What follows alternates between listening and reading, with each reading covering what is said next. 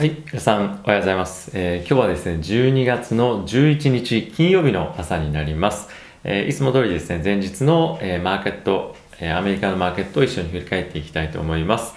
えでは早速いくつかニュース見ていきたいと思うんですけれども、まずはですね、一番非常に注目されたのは Airbnb の IPO だったんじゃないかなと、え思っています。えー公開売り出し価格がですね、68ドルだったんですけれども、えー最終的に2倍以上となる146ドルというところで、えークローズしていたということです。えー非常にですね、前日のドアダッシュの IPO に続いてですね、まあ、利益を全く出していない会社が、まあ、これだけの、えーサクセスフルな IPO をですね、したのは、まあ、非常に衝撃的だったかなと思います。この2社はですね、えーっと、確か歴史的に見て、え2番目、3番目に大きい、え IPO となったわけです。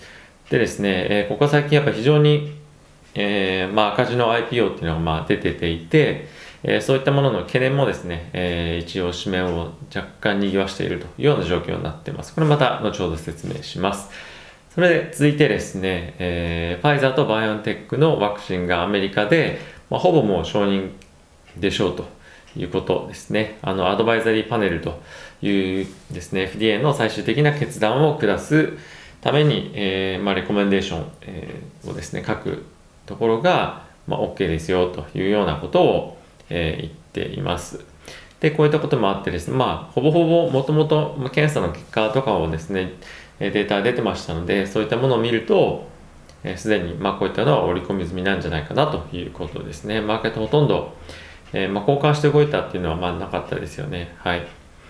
で、えー事前のニュース最後にですね、えー新規失業保険申請件数ということなんですけれども、え事前に予想されていた数字よりもですね、えかなり、えまあ、悪い数字ですね、多くの、え申請があったというような、え状況となっていました。で、この新規保険、え失業保険申請件数というのはどういう数字かというと、えーリストラにあった方がですね、えー雇用の、まあ、雇用を失ったわけですから、まあ、雇用保険をですね、受けて、えーまあ、失業手当を受けるというような、えまあ、ものに対して申請をするということなので、えこれが非常に大きかった数字だと、え予想よりも大きかったということはですね、予想よりも、えリストラに合っている方が多い、かつ、えこの失業保険をですね、受け取っているというような状況になっています。一応ですね、予想としましては72万5千件というところが、えー予想で85万件というところで10万人以上多くの、まあ、雇用が失われているというような、えー状況になっていて、まあ、非常に厳しいなという印象です。えー先日、え先週の金曜日ですね、雇用統計も大きく悪い数字出てましたので、まあ、そういったところを見るとですね、雇用市場は大きく、えーまあ、ちょっともたついているというような状況ですね。はい。で、株式市場どうだったかというと、えーダウはですね、ほぼフラットですね。若干マイナスですけれども、ほぼフラットと。で、S&P に関しても、えーほぼほぼフラット、えー0.05%のプラスと。えーダウが0.06%のマイナスということになっています。はい。ナスダックに関しては、えープラス0.7%ということに、えーなっています。はい。でですね、他の株式で注目なのは、えーラッセル、えー2000、これ小型株ですね。ところが、えー0.9%のプラスになっているというような状況です。はい。で、えー金利はですね、またじわっと 下げていて、えー今0.92%ぐらいですかね。あの、10年債は。なので、まあ、じりじりじりじり下げてきているというような状況になっています。はい。でですね、えーすみません、さっきちょっとニュースの中でも言ってなかったんですけども、まあ、これだけちょっとマーケットが緩んできている理由の、まあ、一番の理由としてはね、まあ、下落している中の一番の理由としては、えー追加景気刺激策がまとまらないということが、えー一番大きくあると思います。えー来週ですね、あの議会の予算が切れてしまうこともあって、交渉がですね、もう時間が本当にないような状況になってきてしまっています。で、えーかつですね、このあの2つのグループ、民主党、共和党がですね、えー結構口ではすごいプログレス、すごい交渉が進んだみたいな感じで言うんですけど、結局ですね、結構あの全くなんていうんですかねあの折り合わないポイントがまだまだあってでそこに対して妥結するかあの妥結というかあの合意できるような感じがあるのかないのかっていうのも全くちょっと正直わからないと、えー、以前より全然小さい規模の、えー、追加景気刺激策の、えー、案をですね検討しているにもかかわらず結局、まあ、ここ相入れないと いうような状況になっているのが、まあ、非常に心配だなと、えー、思っています。実際にまあどうなのかっていうのは我々にはわからないので、えー、ひたすらですね、まあ待つしかないんですけども、まあ、今回これが、えー、結果的にあの年内に難しいとなると、えー、年末年始ですね結構マーケット荒れるんじゃないかなと、えー、個人的には思ってます。で年末年始荒れる要因としては、えー、イギリスと今 EU が交渉してる、えー、ブレグジットが、え、ありますよね。これもですねあのボリス・ジョンソンイギリスの首相なんですけれども、えー、合意なしの可能性が、えー、大きいということで、まあ、そういった状況に準備しておいてくれというような、え、声明もですね発表しています。でこれはやはりイギリスのね、ビジネスに非常に大きい影響を及ぼす可能性が高いということもありますし、これはイギリスの経済だけではなくて、イギリスと、まあ、大きくビジネスをですね、えー、ヨーロッパの方でも EU, EU の国もやってることもあるので、まあ、EU 圏とイギリスに対して非常に大きいインパクト、ネガティブなインパクトがあるというようなことが予想されます。えー、ただですね、どれぐらい本当にインパクトがあるのかとか、どれぐらいの混乱が、えー、生じるのか、かつこういった状況が、えー、今後も何も、なんていうんですか、交渉がどれぐらい進まないのかっていうのもわからない中で、非常に不透明感が強い要素かなと思っています。なので、結構ですね、この2つの要素、この今の2つ言った最後の追加景気刺激策と、あとは今のブレグジットっていうところが結構長引くようだと、世界的に、え経済の停滞が、え長引く可能性があるんじゃないかということで、えおそらくですね、今よりも、今ちょっと、まあ、追加景気刺激策がまとまるだろうという中で、えマーケットって今、ある程度は進んでいるんです、いると思うんですけれども、まあ、ワクチンも、まあ、供給されてきていますし、なので、まだまだ楽観的なムードがあると思います。で、実際に、え追加景気刺激策がまとまらないというふうになって、かつ年末年始のタイミングで、12月31日ですもんね、期限とか。なので、年明けて、あのまとまらないでした、ままとまりませんでした、ブリギジットの交渉がってなったら、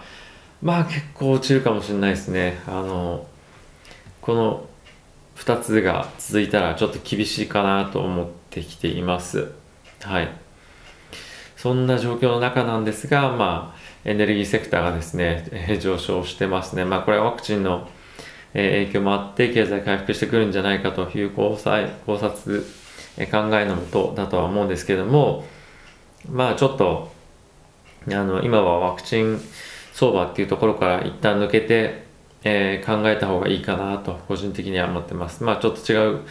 あのニュースで上がってたりするところもあるのかもしれないんですが、えちょっとワクチンっていうのはですね、一旦忘れて、え今の状況は見るべきかなと思います。えー、ただし、え、長期的に見ると、来年っていう意味で見ると、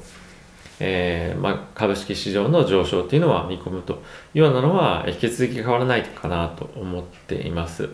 はい。ただし、えー、まあ、これもですね、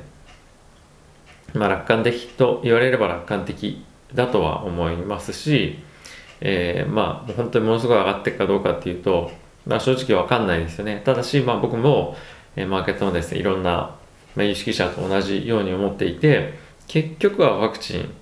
えー、まあ、1月、2月、3月ぐらいで、えー、幅広くですね、供給される。かつ、いろんな、まあ、他のアストラゼネカとかジョン・サンド・ジョンソンのワクチンも出てくるでしょうと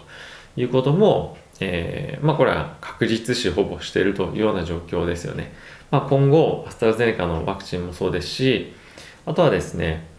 えー、このジョン・サンド・ジョンソンのワクチンも、ま、承認されることが前提なので、え、これがですね、どっちかとか、まあ、他に今後来るものが承認されませんでしたとかですね、あのそういうのが出てくると、マーケットを大崩れする可能性があるんじゃないかなと思っています。なので、本当に前々から言っているように、かなり綱渡りな状態が今、えー、続いていると思っています。はい。ですね。まあ、マーケット本当に昨日は、えー、不安定ながらも注目されている、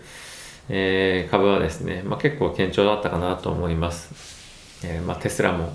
き続きですね、また4%弱戻して、今627ドルというところで、えー、まあ底堅いな推移だなという感じですよね。まああと、えっ、ー、と昨日 IPO だった Airbnb もそうですし、まあドアダッシュもその後、えっ、ー、とですね、大きく売られる場面もありましたが、まあ結局はマイナス1.8%、えー、ぐらいにとどまって、まあバリエーション高すぎるなんかすごい言われてましたけども、しっかりと、えー、まあ底堅かったんじゃないかなと個人的には、えー、思います。はい。